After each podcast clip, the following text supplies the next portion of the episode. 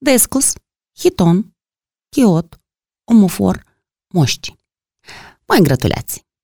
Це етер про шпанства, то данина історику в мені і моєму диплому. Того нині хіба факти, ну або майже хіба факти. Собор чи архікатедральний храм в християнстві особлива церква, що є престолом епископа. В Львові їх аж три: Латинська катедра, Вірменський і Святоюрський. Часами видається, що властиво все і є одиноким гарантом захищеності нашого міста. Мені спокійно і затишно в Вірменській церкві. Вражіння торжественної витонченості справляє катедра. Але до Юра маю особовий сентимент.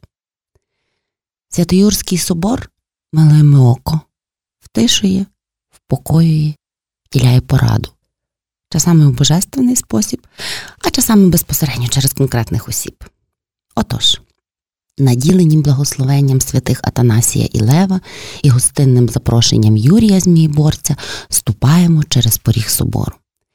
Найперше своєю торжественністю манять зір відкритий великий вівтар, праворуч него ікона Києво-Печерської Божої Матері. Чудовою окрасою вівтарної частини є проповідальниця ліворуч, царські врата з колонами, обабіч вінчають образ Христа Архірея. В глибині вівтаря постаті першосвященників Аарона і Мехільдесека справно несуть варту коло образу проповідь Христа. Свідомо, то годі описати словами, та й не пасує митрити хліб кумпелів гідів. Зато звіряю сокровенно потаємне. Циміс, яким гіди не спішать ділитися, а ми й не відають.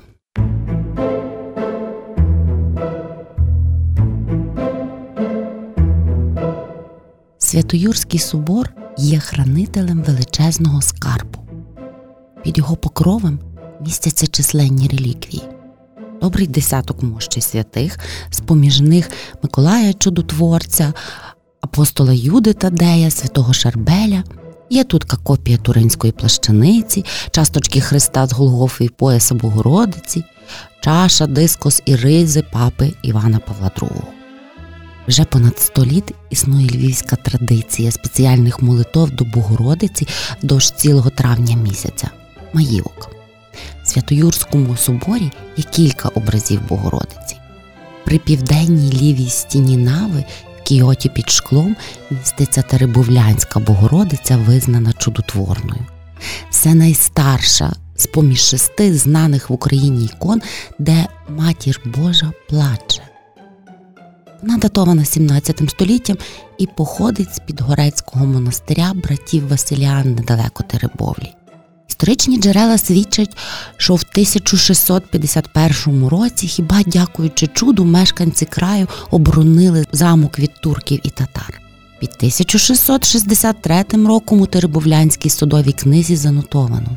Образ пречистої плакав четверговий день перед українським Великоднем, знова вдруге ця ікона пречистої Діви Марії ревно плакала, змінившись у Великодну суботу. Властиво дякуючи провидінню і заступницю Пресвятої Богородиці, Теребовлянський замок втримав і осьмиденну многотисячну турецьку облогу 1673 року. Оборонці замку несли значні втрати від ворожих інвазій і не мали жодної надії на поміч.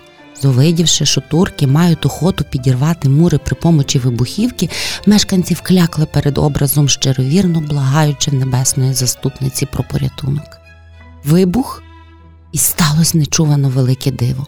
Макабрична експлозія, закатрупивши силу селенну турків, зовсім не торкнула замкових мурів.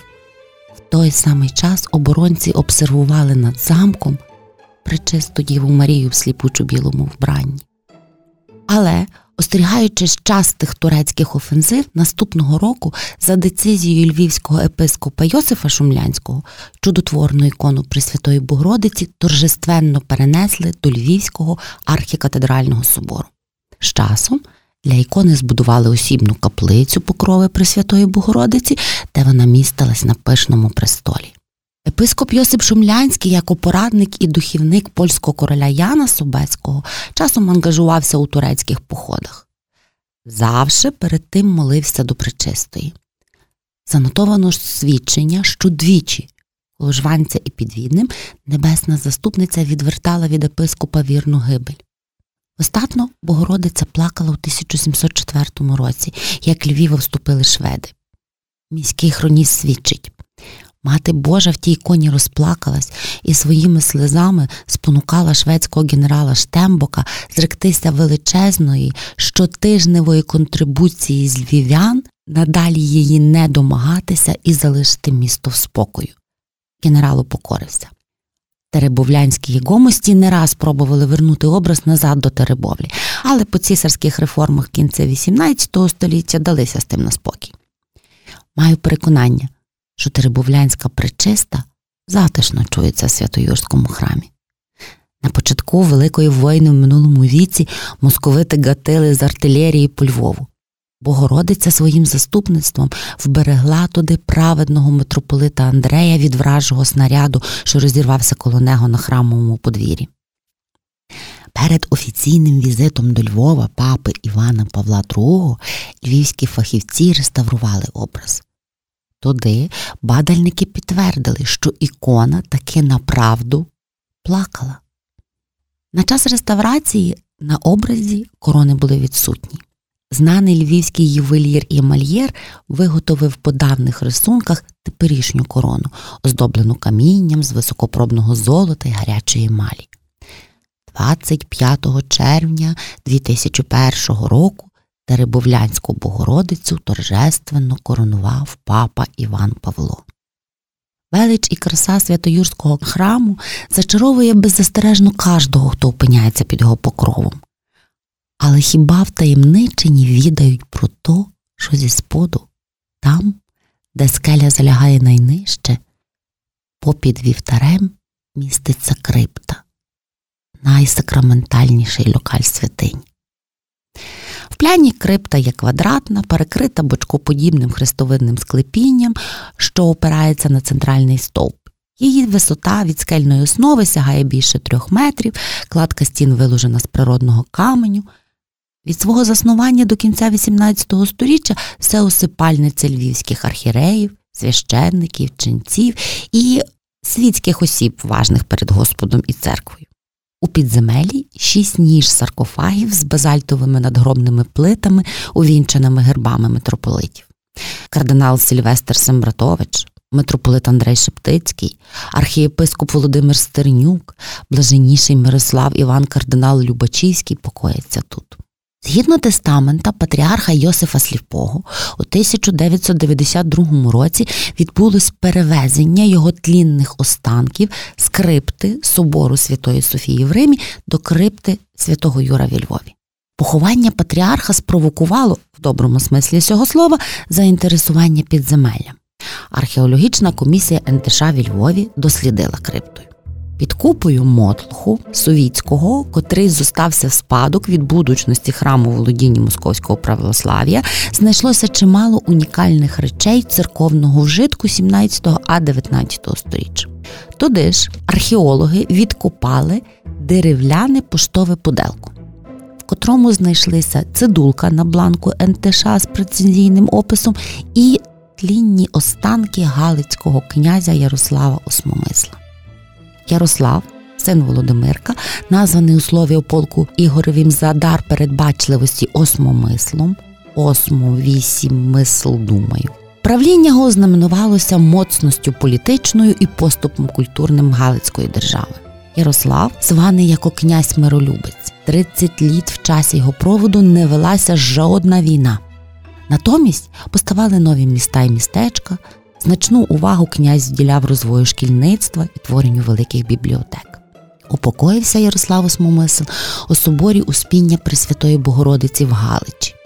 В 30-ті роки минулого століття вчений археолог Ярослав Пастернак на прохання митрополитчої консисторської комісії і особисто митрополита Андрея провадив розкопи спершу крипти Юра, а згодом і фундаменту Галицького собору Богородиці. Галичі вчений викопав саркофаг з останками князя Осмомисла. В переддень Другої світової, 31 серпня 1939 року, Ярослав Пастернак дискретно сховав тлінні останки князя в Святоюрській крипті. Тутка їх і виявила археологічна комісія НТШ під проводом Миколи Бандрівського на початку 90-х. Археологи натрапили під час розкопок в скрипті на дитяче поховання з міртовим віночком. Доктор Бандрівський констатував, що віночок, пролежавши в трумні не менше 50 літ, зостався зеленим і не зів'янув. Зоставлюю я божественно святоюрську таємницю до піру наступної оповідки в прийдешньому етері.